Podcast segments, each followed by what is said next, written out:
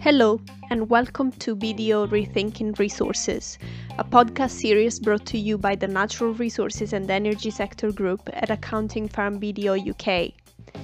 My name is Martina Petrosino. I'm the Business Development Manager for the Sector Group and your host for this podcast series.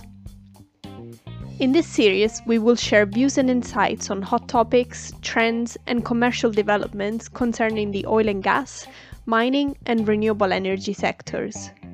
We will talk to sector experts across a broad range of focus areas, both within BDO and the external market.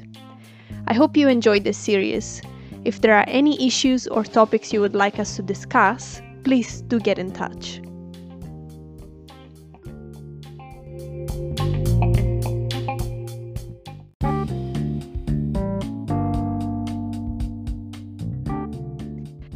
Welcome to the first episode of BDO Rethinking Resources.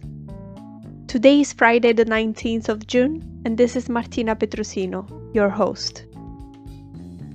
On this episode, I'm joined by audit partners at BDO UK, Louise Sayers, head of the natural resources and energy sector, Ryan Ferguson, specializing in oil and gas and mining, Matt Crane, head of the mining sector, and Mark Reinecke, head of the renewables and power sector.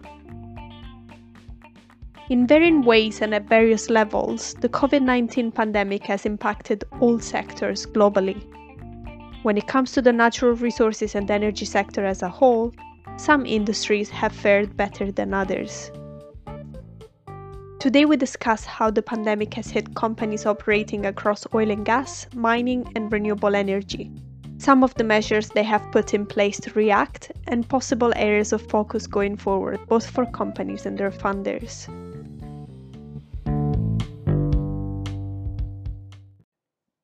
Thank you all for joining me today. Energy and basic materials play an essential role in our everyday activities, both in the developed and in the developing world. So, in a society where normal activity has slowed down considerably, it's only natural that the natural resources and energy sector as a whole gets affected in a way or another. On this note, my first question goes to Louise. Louise, broadly speaking, what are some of the main ways in which the COVID 19 pandemic has impacted the oil and gas, mining, and renewable energy sectors? Thanks, Martina. At a high level, there have obviously been different impacts on different parts of the sector. Take, for example, pricing issues, particularly in the oil and gas sector, the International Energy Agency has told the market to brace itself for the lowest oil demand in 25 years because of the global lockdown across numerous countries and territories, which has or are still in place in order to try and contain the CV19 virus. April was the month that it was anticipated that oil demand would fall to its lowest level since 1995. On the flip side of pricing in the oil and gas sector, gold has seen an increase in demand as it is the perceived safe haven investment commodity. It is the basic economics of supply and demand which is glaringly obviously being reflected in the sector as a whole at the moment. Negative prices for oil paying to take away as there's too much supply. Demand for gold and prices have rep- reportedly soared by almost a thousand percent in the last few weeks as there is an increase in demand. For renewables, I am sure Mark will come on to the detail later, but there's been reporting that the signing of long-term power purchase agreements has slowed as the likelihood of recession creates uncertainty over future demand in the market players. Renewables will continue to grow as part of our energy mix, but there will no doubt be questions about how this looks in a post-CV19 world and what this means for the viability of solar and wind projects. Thanks, Louise. Actually, picking up on some of your points, uh, let's focus for a moment on the oil and gas sector. As extensively reported over the last few months, oil prices have been significantly impacted, not only due to changes in demand, but also geopolitical issues and the filling up of storage capacity. The situation is now slowly improving as strict lockdown measures across some countries have been lifted and as OPEC Plus came to an agreement to make significant output cuts. But with all of this happening, it has been a pretty tumultuous time for companies in the sector. Ryan, how has the industry coped? How would you actually describe the last few months? Thanks, Martina. Uh, I think it's fair to say challenging is probably the, the shortest description. Um, it's been really challenging for them. The the most significant impact, as you'd expect, in that that sharp kind of drop in oil prices and, and the impact on cash flow and the uncertainty as to how quickly it will come back and, and what that oil price profile is going to look like for the short to medium term. But I think it's important to remember that oil and gas companies are, are well versed in reacting quickly to price volatility. In a way, it's nothing new to them. Uh, we've seen companies moving quickly to reduce costs. There'd been deep cost cutting during the previous kind of low oil price environment, but some of that fat was starting to creep back in, and they've gone straight into tackling that We've also seen a lot of non-essential capital expenditure effectively put on pause whilst the companies recut their uh, field plans and focused on cash conservation uh, and essentially took stock of where they were at. That's had a knock-on impact onto the oil services sector, um, probably other than those that are focused on real business critical services and health and safety uh, aspects of that work the final thing that st- stood out is all of the companies have moved quickly to try to secure and protect, uh, protect liquidity. So those with available facilities drew down on them. Uh, they wanted the cash in the bank, not just a promise of an available facility down the line. The juniors, uh, the junior end of the market, it, they found it more challenging and obviously, but we're seeing an increased number of approaches from the alternative uh, lenders into those uh, companies, and, and they're reporting being contacted quite widely at the moment. Thanks, Ryan. Yes, well, these are tough times indeed, and it will be interesting to see what happens to oil prices over the next few months and as we get through this reaction phase. Uh, but now, turning our attention to the mining industry, Despite it being overall also fairly impacted, some commodities seem to have fared better than others. As already mentioned, gold, for example, is one of them. Matt, as the head of the mining team here at BDO, can you please explain what has contributed to the good performance of gold? And also, what do you see happen in the future for the commodity? Thanks, Martina. As Louise already noted, gold is traditionally seen as a safe haven investment, and clearly with the C19 pandemic, that has thrust gold back into the spotlight and seen the price of gold increase. There are a number of different reasons for this. If you look at the statistics put out by the World Gold Council in April for FY20 quarter one, total gold demand only grew 1% year on year. However, this does not tell the whole story, as demand for gold backed investments, ETFs, increased to record levels, and this was able to offset a slump in demand for gold in consumer industries such as jewelry, which was down 39% year on year.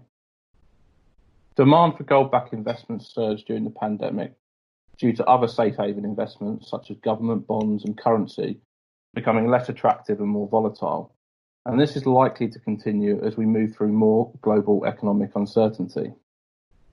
On the flip side to this, supply in Q1 2020 was down 4%, as restrictions brought in by the pandemic led to some isolated mine shut-ins, government restrictions on movement, impacting both mine supply chains and getting commodities off mine sites. Plus, there was also a reduced activity at smelters for a period of time, which all impacted upon gold supply. Again, this disruption is likely to continue through 2020 as the pandemic spreads and impacts different areas of the world at different times, and fears of a second wave remain. The result of all this is that gold pricing has seen an increase up to $1,750 per ounce from a low of $1,450 per ounce back in mid March. This means that despite the operational issues some companies might have been facing with COVID, the overall gains have been pretty strong.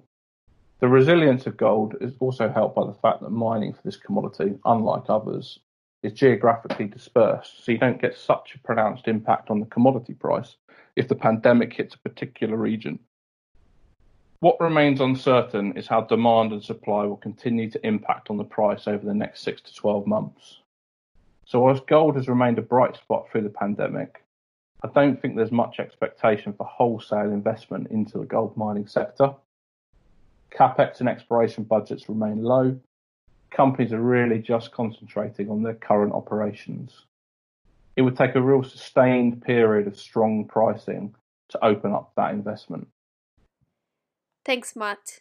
Yes, these are very interesting points, especially considering the uncertainty around future investments and depending on how supply and demand continue to impact prices.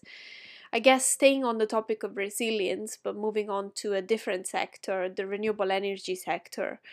A lot has been reported lately on the resilience of it over the last few months, but is there really the full picture? Uh, how has the sector really been affected, and what should we expect in the future? This is a question for Mark, of course, and also to add to that question, something that many of us keep wondering about. What's your view of the effects of the pandemic on the energy transition? Will most governments, investors, and private companies around the world take this as an opportunity to accelerate the energy transition, or will investments in fossil fuels actually increase as a result of low prices? What, what do you think? Thank you, Martina. Um, well, I think looking at the big picture, what, one thing which we have been witnessing is that a side effect of the pandemic is that it's become clear what impact human activity has on the environment. So people are, are reading and, and, either experiencing them themselves or seeing reports on TV about the air being being cleaner, rivers and, and water being cleaner, and less pollution overall. So so clearly this could um, accelerate the, the transition to, to a cleaner world.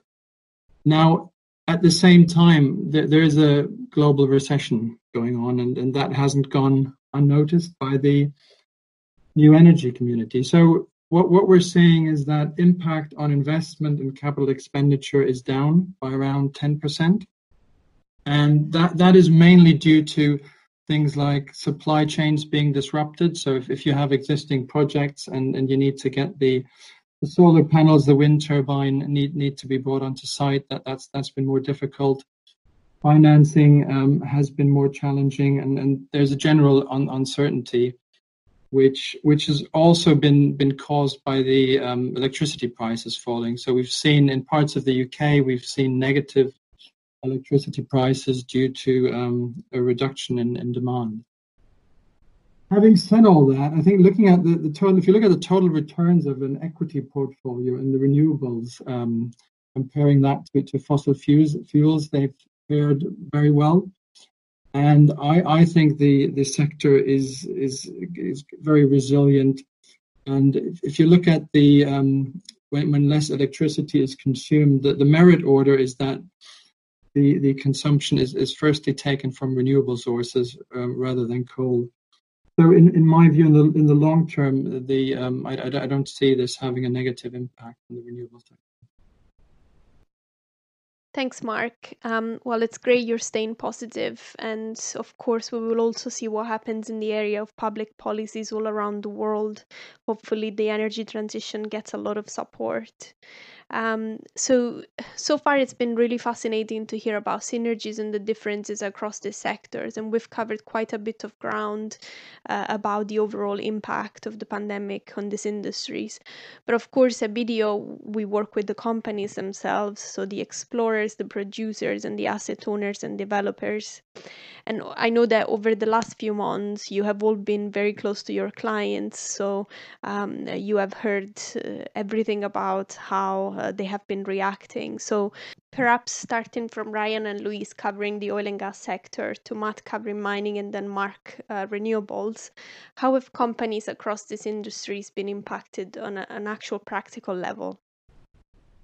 I think one uh, one of the things that I've noticed, particularly within the mining sector, is that those companies that had previously kind of experienced a, a world health crisis, um, particularly say Ebola in West Africa, uh, were in a, a much kind of better position to start from. They they typically had the kind of crisis committees in place. They had procedures that they've been able to roll out very quickly to introduce uh, kind of testing on sites and kind of temperature monitoring.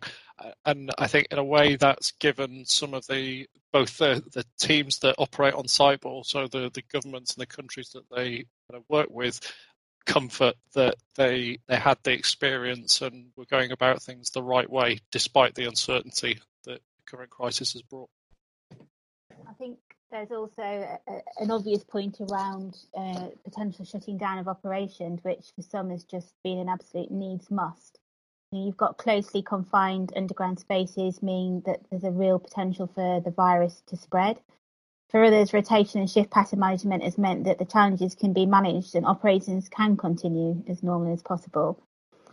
there is there is another side to, to, to what companies in the sector have actually learned because there are reports at the moment that in some regions where there's been a historic fly in fly out worker regime that, that, that those workers are now being encouraged to settle in those areas in order to stimulate local economies whatever companies have had to whatever way companies have had to manage their operations they'll have learned something during this time and it's really clear that there will be a new way of working in this sector going forward Louise, you make the point around kind of shutting down of operations. I suppose one of the observations on the on the oil and gas side, at least, has been there's in practice it seems to have been very limited full shutdowns. Um, I think because those industries have typically been designated as strategically critical to the to the economies that they're, they're based in. and ultimately, people want to keep the lights on.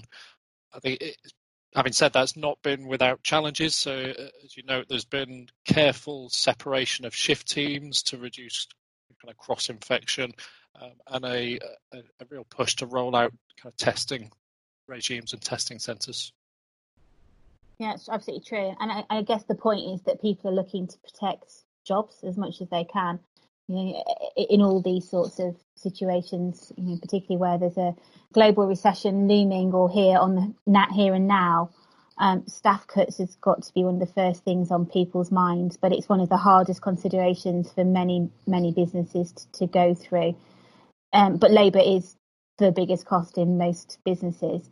Um, companies have obviously had the opportunities to use schemes such as furlough arrangements, putting in reduced hours, temporary pay cuts, you know, from the big bosses to those through to those on the ground.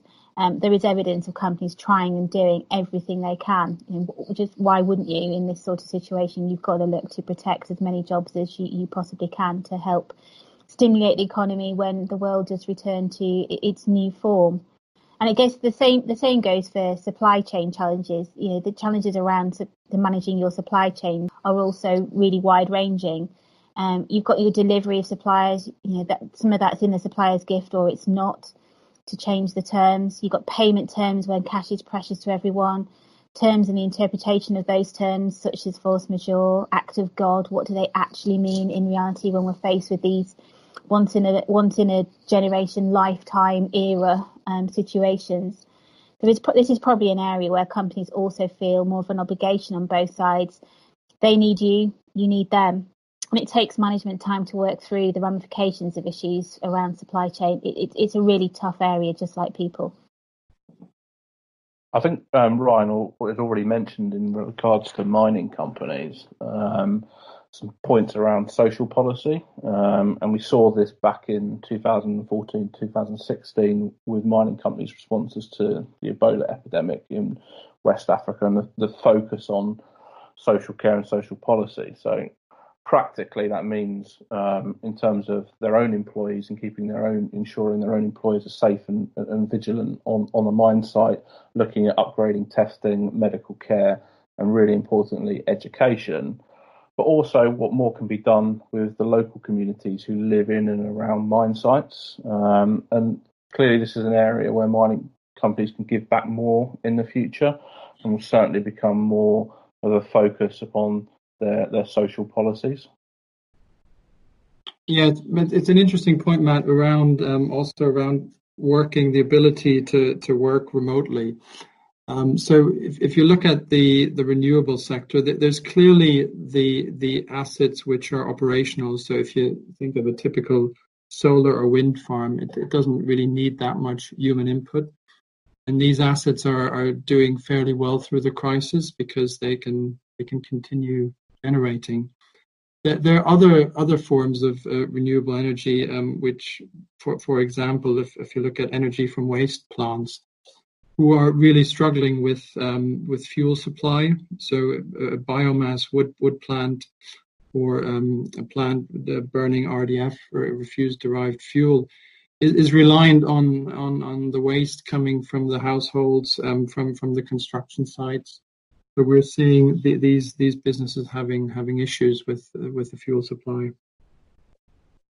I think that um, ability to uh, work remotely also comes through um, as an impact on, on as it does on all companies, but the, on the mining side where um, you've got key employees and management who've had to need to operate remotely and ensuring that efficiency is maintained. Um, so we've seen that with mining companies maybe having to upgrade key IT infrastructure, um, reducing that travel to and from mine sites, using charter flights rather than commercial flights wherever possible so the company can control um, who the employees have contact with. Um, and these are all the kind of measures that um, companies are having to introduce at the or have introduced at the early stage of the pandemic to try and um, bring some stability where people have to work remotely away from from, from the mine sites.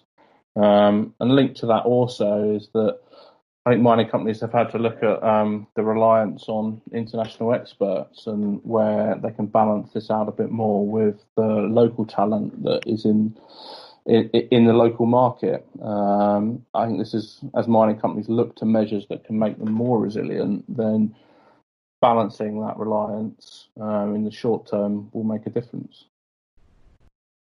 Thanks, everyone. Well, all of these issues are definitely quite challenging, but some of you also refer to the learnings and the potential areas for improvement coming out of this crisis.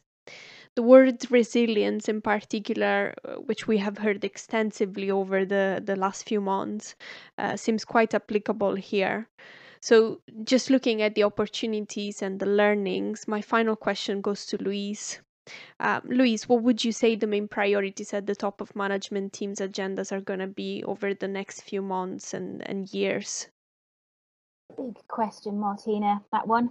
Um, there are lots of areas for management and companies in the sector to think about, as you said, but if I had to pick my top areas of focus, I would say crisis management. And under this heading, I would put the planning for and identifying the lessons learned from this pandemic including ensuring there is a robust and tested business continuity plan, be familiar with and ensure your contracts are robust, and check there is a communication strategy that actually works, eh, however, whatever the situation is that you might need to confront.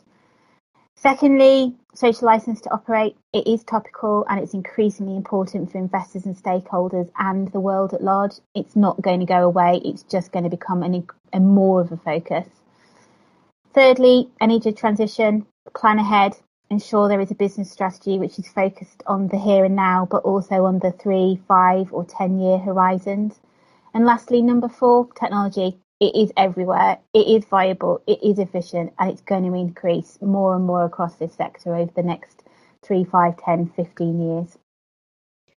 Thanks, Louise. Um, yes, and each of these areas also have a number of different ramifications.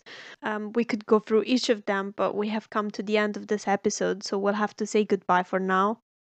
I just want to say thank you to everyone for your insights. This was really informative, and of course, the sectors are very broad and very complex, so it would be great to pick up some of the things that you have said and expand more on them as part of a new episode. So I hope you can join me again for that. Thanks again for your contribution and we'll speak soon.